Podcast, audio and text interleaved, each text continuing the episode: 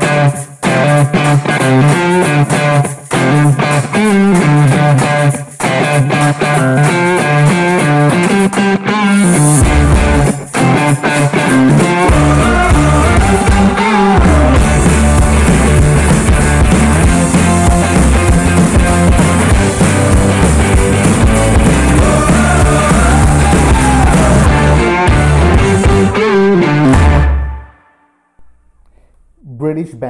Sports Team is the it band of the moment.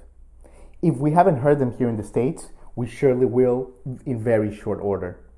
Their new album just hit number one in England. It came out June 5th and it is called Deep Down Happy.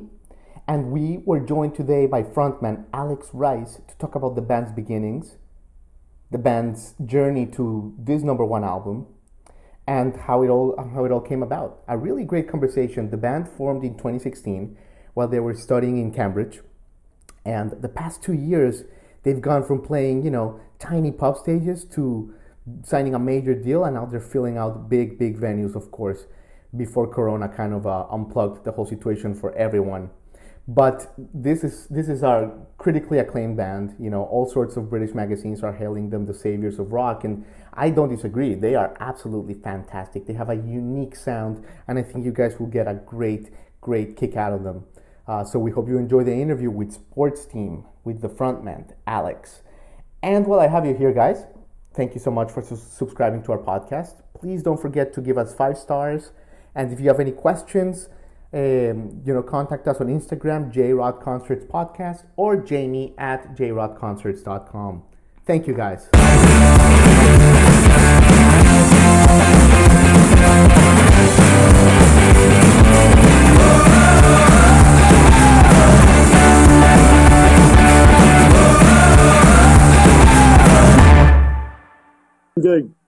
How you doing, man? Yeah, very well. We just found out we're number one in the midweek charts, which is No good. way! Oh, that's outstanding, guys! Congratulations! Thank you very much. Yeah, man, that's awesome. So, Cheers. cheers, dude. I have a tea, but you know what? I'll, I'll tea for you, man. That. That's good, man. That's good. So, wow, what what what, what a past, uh, what a past week for you guys, huh? Yeah, I mean, it's it's been incredible just with everything that's going on. I mean, so the whole COVID thing, pushing and moving our album, sort of bit, going to the Black Lives Matter protests in London this week, which has Yeah. been unbelievably powerful. And now this album is it's very mixed emotions. Jesus Christ, so much, man. What a year. So, so, so let's start there. I obviously want to get to your outstanding new album, Deep Down Happy, but you Mm. know, let me go. Let me go a little bit uh, backwards and ask you first about current event, Alex, because you Mm. briefly mentioned on it, and I think that um, I think that you know this week we've uh, it's responsible to ask you know about the Black Lives Matter movement and the protests. What's your what's your take on all this? Let's start there. I, I mean, we we feel sort of just an, an enormous. We I think like everyone else, we saw the images in the US and we're just kind of like viscerally appalled by it, just sort of kind of like sickened by seeing the images. And I think that sort of you see the protests in the US and you want to do something um, out of solidarity in the UK, which is why we've gone on the marches here. But then I think as you sort of like try to educate each other and you try to read more, you realise the extent to which it's, it's sort of such a unique history of racism in the UK, at least, and sort of history Yeah. of Edinburgh, which has got its own sort of like its own quirks, its own problems. So last night in Bristol, they tore down a statue of a of a, a slave trader and threw it in the docks, um, which has been there for ages. And I I think when we went on the marches in London, it was because we're in we live in quite a black neighbourhood. I think traditionally black at least Mhm. and so the the march came past our house and people were coming out of the balconies and sort of joining it from their houses and things. They went all the way to Brixton. I think for us it just felt like such a sort of incredible, powerful moment. It made us think, was it just what can we do and how can we use our platform to help this in any way possible? Because we're we're not perfect, like we're flawed characters, the six of us, and it just the mood of seems to have been at least kind of like educate each other and try and be better um, and not about condemning people that want to do the right thing, but just trying to help each other towards something that feels better than yesterday. Yeah, man, absolutely, dude. Absolutely. Well said. And thank you for sharing that. Okay, now that we got the serious stuff out of the way, let me talk about uh, you know first of all 2020 what a what a, I mean we, we curse we curse here on this podcast on this show. What a fucked up year right? How has 2020 been for you alex? Like uh, and for you and for the for the band? Well it's, it's been amazing so we finished recording and then it's been a sort of incredible sort of change of mindset because we were supposed to be out uh, out of you guys in like mexico city for a week and things like that which was probably the thing we were most excited about all year. And yeah have that sort of that very quick mindset change where you suddenly go from that to kind of being locked down at home, not even be able to like go out for a drink or something like that. Sure. I think very, very strange for us. So it's, but I think we've used it well. It's been about moving towards kind of like trying to think about album two already and sort of getting mm-hmm. studio, demoing that and That's just cool. pushing forward. And yeah, that's good, man. That's good, dude. And um, yeah, man. And you guys strike me like such a restless band. You got so much energy live, Alex. Especially you, dude. You're like a you're like a firecracker on stage. I, I, I imagine it must have been hard since like March to kind of be like shackled a little bit. I think so. And uh, like obviously there are, there are kind of worse things in the world than not playing live. But I think for us, suddenly not doing it, having come from a place of playing like 150 live shows in a year is you realize how much you get out of it and you realize how yeah. sort of cathartic it is for you as a person. Like so you get so much of yourself and your anxiety and sort of uh, like your energy as you say just out when you go on stage. And it's trying to find somewhere to sort of put that restlessness when you're when you're sort of trapped at home. I mean i'm i'm not someone who loves kind of being in a studio or like tinkering with music. That's like that's no way my favorite thing to do. We're all in a band because we want to go out and play live and be a rock band and go around the world with our mates yeah. Yeah, yeah, that's great. That's great. So, so, so let's uh, work backwards a little bit, Alex. I want to ask you a little bit about your childhood, because um, you know, there's a tons of stories about Cambridge and all that. But did you grow up in a musical family? Like, what were your like first like musical DNA? Where did this come from? Um, I don't know. I think I, we always went to gigs. My child, at least, I know my mum was in a band. My mum lived um, sort of. I've, I've got like this is props on her twelve string guitar actually. Oh no way! That's cool. Okay. But she was in a band, and she always always tells a story about having gone on a talent show with her mates. Oh yeah. First time they'd ever been given in ears or something like that, so they so it never panned out. But I think my mum, at least, has always j- just loved music, and you sort of that sense that you do music for, for the love of it, not for any success or to try and get anywhere. And I, I definitely never in my life thought I would be in a band. I was someone who sort of enjoyed music for just like the pleasure of it, and um, it's something I'd do if no one knew I was doing it. Yeah, yeah, that's great, man. And how how did you guys meet? In was it in Cambridge? Did someone put a note on you know King's College Chapel? Like, how, how did you guys meet? So I, I, think we are always just kind of like music obsessives, and like there aren't there aren't many people who like the sort of music we do. We're the kind of kids that would sit in our rooms and listen to like pavement B sides and but that had all these kind of yeah. formative experiences as kids when we were like 14 years old, and it'd be the first time you got to London and you'd be at a gig, and it'd be the first time you managed to get a drink at the bar and see bands like Wu Lyf and Egyptian hip hop and that sort of sense of excitement that this is going to be the biggest thing in the world. And of course, of course, like these bands, like no one knows who they are anymore. But in the time you got yourself worked into this frenzy about it being this incredible scene, and that, that was all you wanted to be part of. So I think I always at least saw the kind of like people on stage and felt a bit jealous of that. I think probably more yeah. from just sort of like an attention seeking perspective than anything else than being like, oh, I'd love to make music like that. I just yeah. wanted to be on stage. That's a good filter, I think, to just make music friends. Like, do you like Egyptian hip hop? No, I, I mean, we just we just can't be. I don't care that you have the qualities. You know, that's awesome, dude um okay great. So you know you've you've like you've skyrocketed pretty fast into where you are right now number one album. That's awesome man.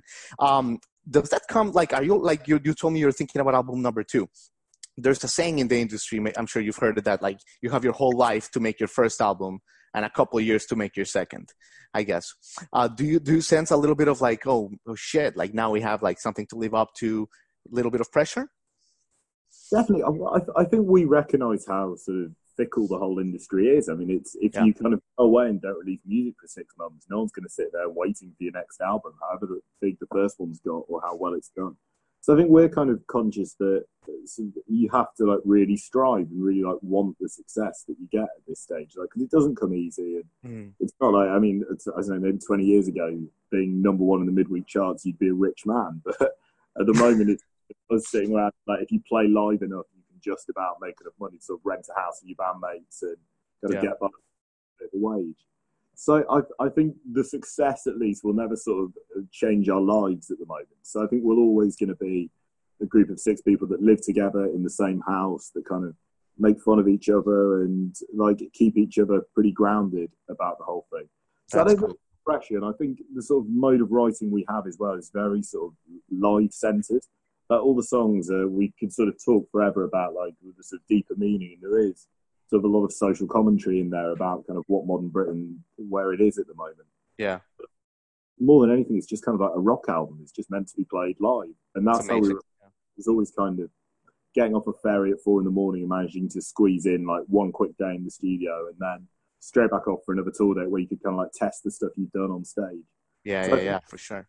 These shows again, which is more about rather than kind of structure and thoughtfulness, it's about kind of like the visceral, like just compelling and powerful nature of songs, which you never really lose as long as you've got that energy and that desire to do something.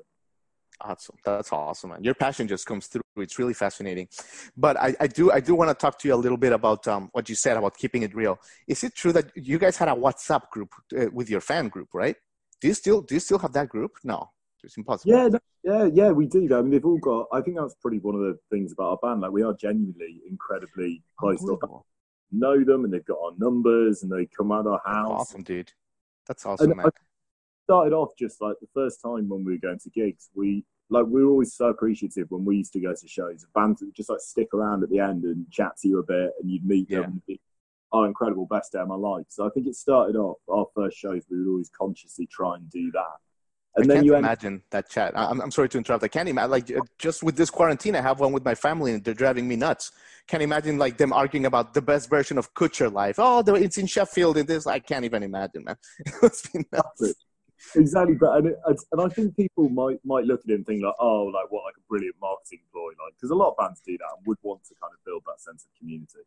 But I think it's so nice how kind of completely independent of us it all seems to operate. I mean, they, we don't really post in it or use this WhatsApp group or the community Yeah. forum. It's completely sustained by them, and they make their own artwork and they make memes, like thousands of memes. Um, and but they know they can get in touch with us if they ever need guest list or they ever even like somewhere to stay or like they're in a bit of trouble or need advice or something. So I, I think it, it feels nice, and I think there's so few sort of senses of community in the world Yeah. at the moment. In Britain, at least, you've lost a lot of the sort of more traditional things that you might have provided a sense of community for you, and live music still has that. I think. Yeah, for sure, Alex. No, and I, and I do want to get to deep down happy in a minute and your songwriting. But how, okay, you've been so busy. You're such a busy guy, man. You're doing all these things. You're like pushing out new music, recording new stuff. You also have your own label, Holm Front, which is, you know, and you found some really good stuff in there. You know, like you, you found the Dutch group Personal Trainer. It's a really good 12 piece band, Walt Disco, Ugly. Dude, like I gotta ask you, man, like how do you how do you balance all these things, man? Like do you do you secretly live, don't sleep? Like what's what what's the tip here? How do you do it, man? Well, we definitely don't sleep much, but um, for us, they was always about.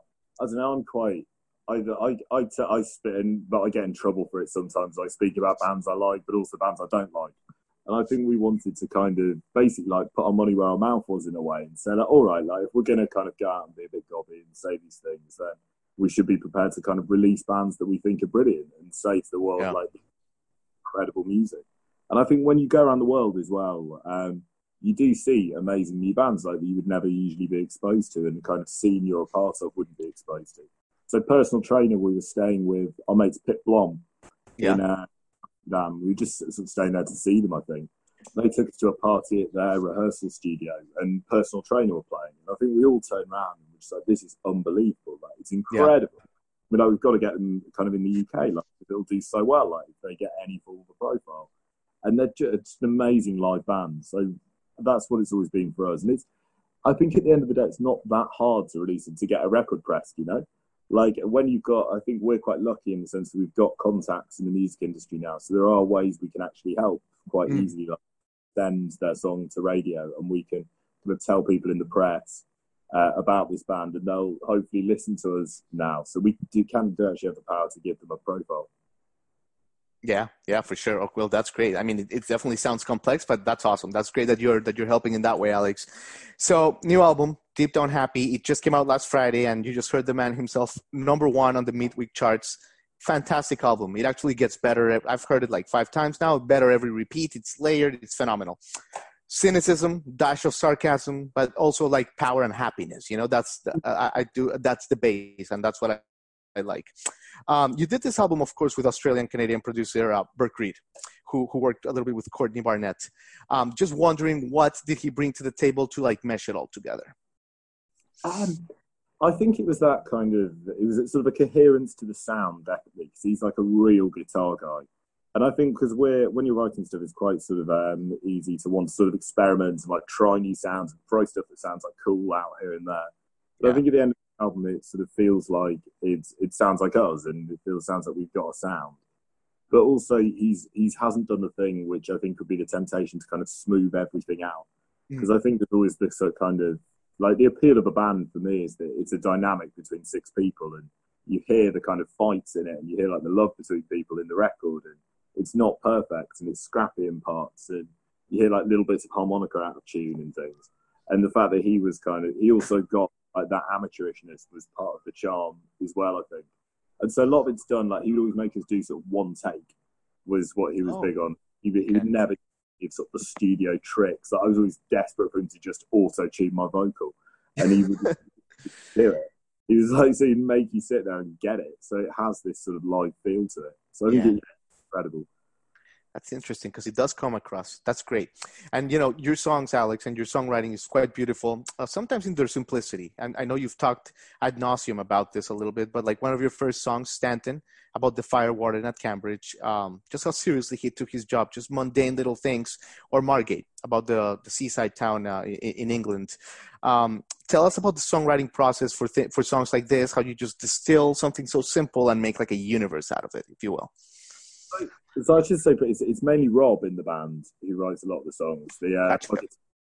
so he'll he'll come with sort of like the bones of something, I'd say, and then we work it up live. But I think we've all like got this sort of fascination with kind of doing social commentary, but doing it through characters and doing it in this sort of sardonic way. So yeah, if you ever want to patronize people is the key. So I think if you really listen to it, you sort of hear our point of view on things, but it's not sort of shoved down your throat like it might be on another record. So I think that's where um, it comes from just this point of fascination, I think, with yeah. um, kind of just like the foibles of British culture and these kind of absurd characters that you encounter so often. I mean, I don't think we come from this place of sort of recognizing how much a part of that system we are personally, but also recognizing the sort of absurdity of everything that goes around it. And, and I think it's that kind of just bizarreness that we always try to capture. Yeah, and you capture it well, and even in your videos you do, right? Like in here it comes again, great video. There's even a little uh, petting of a goat, uh, reminiscent of uh, the Beach Boys' pet sound. Uh, yeah, that's the first thing that comes to mind. Was that on purpose, just out of curiosity, or coincidence? It's genius. most of it is. I think we always love like records like the Pavement ones and stuff, where there's so many layers to delve into. Like you can be an obsessive, and it goes into like the artwork and the kind of like, little cryptic notes we put in things and the way you speak to bands and the way you announce things, and it lends itself to being an obsessive band. I think. Epic, epic, Alex. And uh, I want to talk to you a little bit about. I think my favorite song, "Stations of the Cross." Um, cracker of a song, man. Uh, it must not have been easy to write, you know, about about religion, if you will. Uh, how do it's a but it's a great it's a great closer. I'm I'm just curious, like how how did you guys find that right balance, you know, to do it? I, I, think someone someone said it sounds a bit like kind of Bowie and things like that, and I think it's definitely got a bit of that in it. It definitely feels the most like dancey and rhythmic, and has that kind of driving beat behind it. But I think where the sort of religious element comes in was like you do. I think the longer you're involved in this in this game, the more you sort of start to do kind of self assessment and wonder like who you are and wonder about your own place in the world. So it is. It's kind of that like it's a sort of like a looking back at the last few years, a bit like kind of almost like a comic book story, like full of imagery. Uh, but also sort of with all these like, overtold stories, you must have been in like groups of mates where someone tells the same story over and over again. So it's that kind of overwrought emotion, but sort of just like the sense of the sense of terror at how you're living. I think there's a, there's a phrase here I don't at least about like Protestant guilt that some mm. people feel. And I think there's a lot of that in us. Is like, are we doing enough? Like, uh, is this kind of routine we feel right. enough? Like, do we want more? Because we always have this sort of sense of yearning, and there probably is a sort of slightly religious element to a lot of that. Um, so it is. It's that sort of. It's that searching and like grasping nature of it. We really wanted to put in. That's awesome, man. That's awesome. Yeah, a couple more questions and I'll let you go. You've been so generous with your time, dude. This has been Oh, great. no, cool. Appreciate it, man. Um, so yeah, so you're midweek number one. I'm just curious. You know, the British music press is famous for you know for hyperbole. The biggest band in the world. You know, they're bringing punk back, indie pop. You know, are, are you ready to carry that mantle, or have they met? I think they've met. They've met their match with you guys. Yeah. I think, I mean, sad, sadly, they don't tend to say that about us too much. I think they might have finally shaken that off. I mean, I'd love it if they did say we're going to save punk or whatever it is. But I don't know. I, I think like there's there's always this sense that about not being complacent because like guitar music, especially and alternative music in the UK, is in a really good place. I mean, we look at bands like Fontaines D.C. and Shame and Sorry and Working Men's Club and stuff, and the music's brilliant. And it's all centered on these kind of live shows that have this huge sort of sense of community around them and these important events, and they're a party. Um, Yeah. So it's building on that. I think for us, it's saying. I mean, we sort of look back. Uh, we sit and like we sort of joke about it quite a lot, but like Oasis at Knebworth or something like that, where Mhm. kind of community extends not just be with your smaller group of fans, but out towards like a whole nation and globally. and I think that's like that's what we see, and that's when it gets amazing when everyone has these this shared experience because there are again very few sources of genuinely shared experience in the world. Right. Like, Right, like when, I- the- when the whole Britain starts singing "Champagne Supernova" at like a World Cup, like on the streets, something like that, right? exactly. So I think when we're kind of ambitious about it, and when we say like, and we, it's go, it's going great. Like we couldn't be happier with how it's going at the moment, but we always do want more because we think it gets better the more you get. Um, so I, I'm never a fan of sort of guitar music, especially like patting itself on the back and everyone like congratulating each other and be like, "It's back!" Like here we go. it's got a long way to go still. I think. Yeah, yeah, yeah, for sure, for sure. Uh, yeah, yeah. I think here in America lately, I've been um, there's been that discussion about is rock dying or what's happening to rock and roll a little bit, and you know, there's some interesting things happening. I think a lot of people think that country actually has a lot of rock coming out of it, the newer country, like like Jason Isbell or or, or that kind of stuff. But yeah, I hear you, man. I think it's coming back. Um, I And I wanted to ask you. Mhm, Go ahead. I think people like we speak to our fans at least, and they're sort of, they got less concerned by genre. Like they're like people who are pop music fans now seem very happy to go and listen to like a, a punk band Mm. or rock like that, which I think is a bit different. Like people don't tether themselves to a genre in the same way anymore, which is great. Yeah, yeah, yeah, yeah, for sure, for sure. Alex, you seem like you have such great musical taste. So I'm just curious if you can tell us what what are you playing? What are what are what are some musical jewels that you are uh, that you're listening to that you want to share with the world? Wh- wh- What's what's on your playlist nowadays? And I think the new Fiona Apple album is Oh, brilliant. Yes, That's- yes, Just the way she sort of throws her voice around is phenomenal. amazing, like how it breaks and kind of the vulnerability of it, but Mm-hmm. still being this really powerful album. I mean, we listen to a lot of like a lot of old rock and stuff. Like we've started getting really into Richard Hell Oh, recently, nice. uh, like Blank Generation songs like that. Um, but so so much. I listened to the other day even that kind of like Run the Jewels album, and it's not a band I've heard before, but I heard Killer Mike's speech and I was like, oh, I got to give this a listen.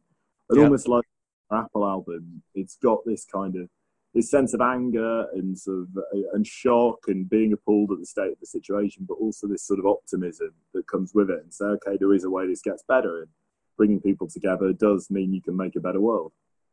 They're very good, and like you guys they're like a live band. I mean, you know, you you you you guys obviously the album's great, but like live is where you get the full experience. They're a little bit like that as well. Oh man, Alex, you've been so generous with your time, dude. This has been so Oh, fun. thank you for speaking to me. It's been a real pleasure. Yeah, man. How are you gonna celebrate today? Just I don't know. It's hard. We're all, everyone's on the roof at the moment, so I think we can get quite drunk up there and then see where it goes. sounds safe by me. Perfect. Awesome. Take care, my brother. Good to meet you. Congratulations. 朋友们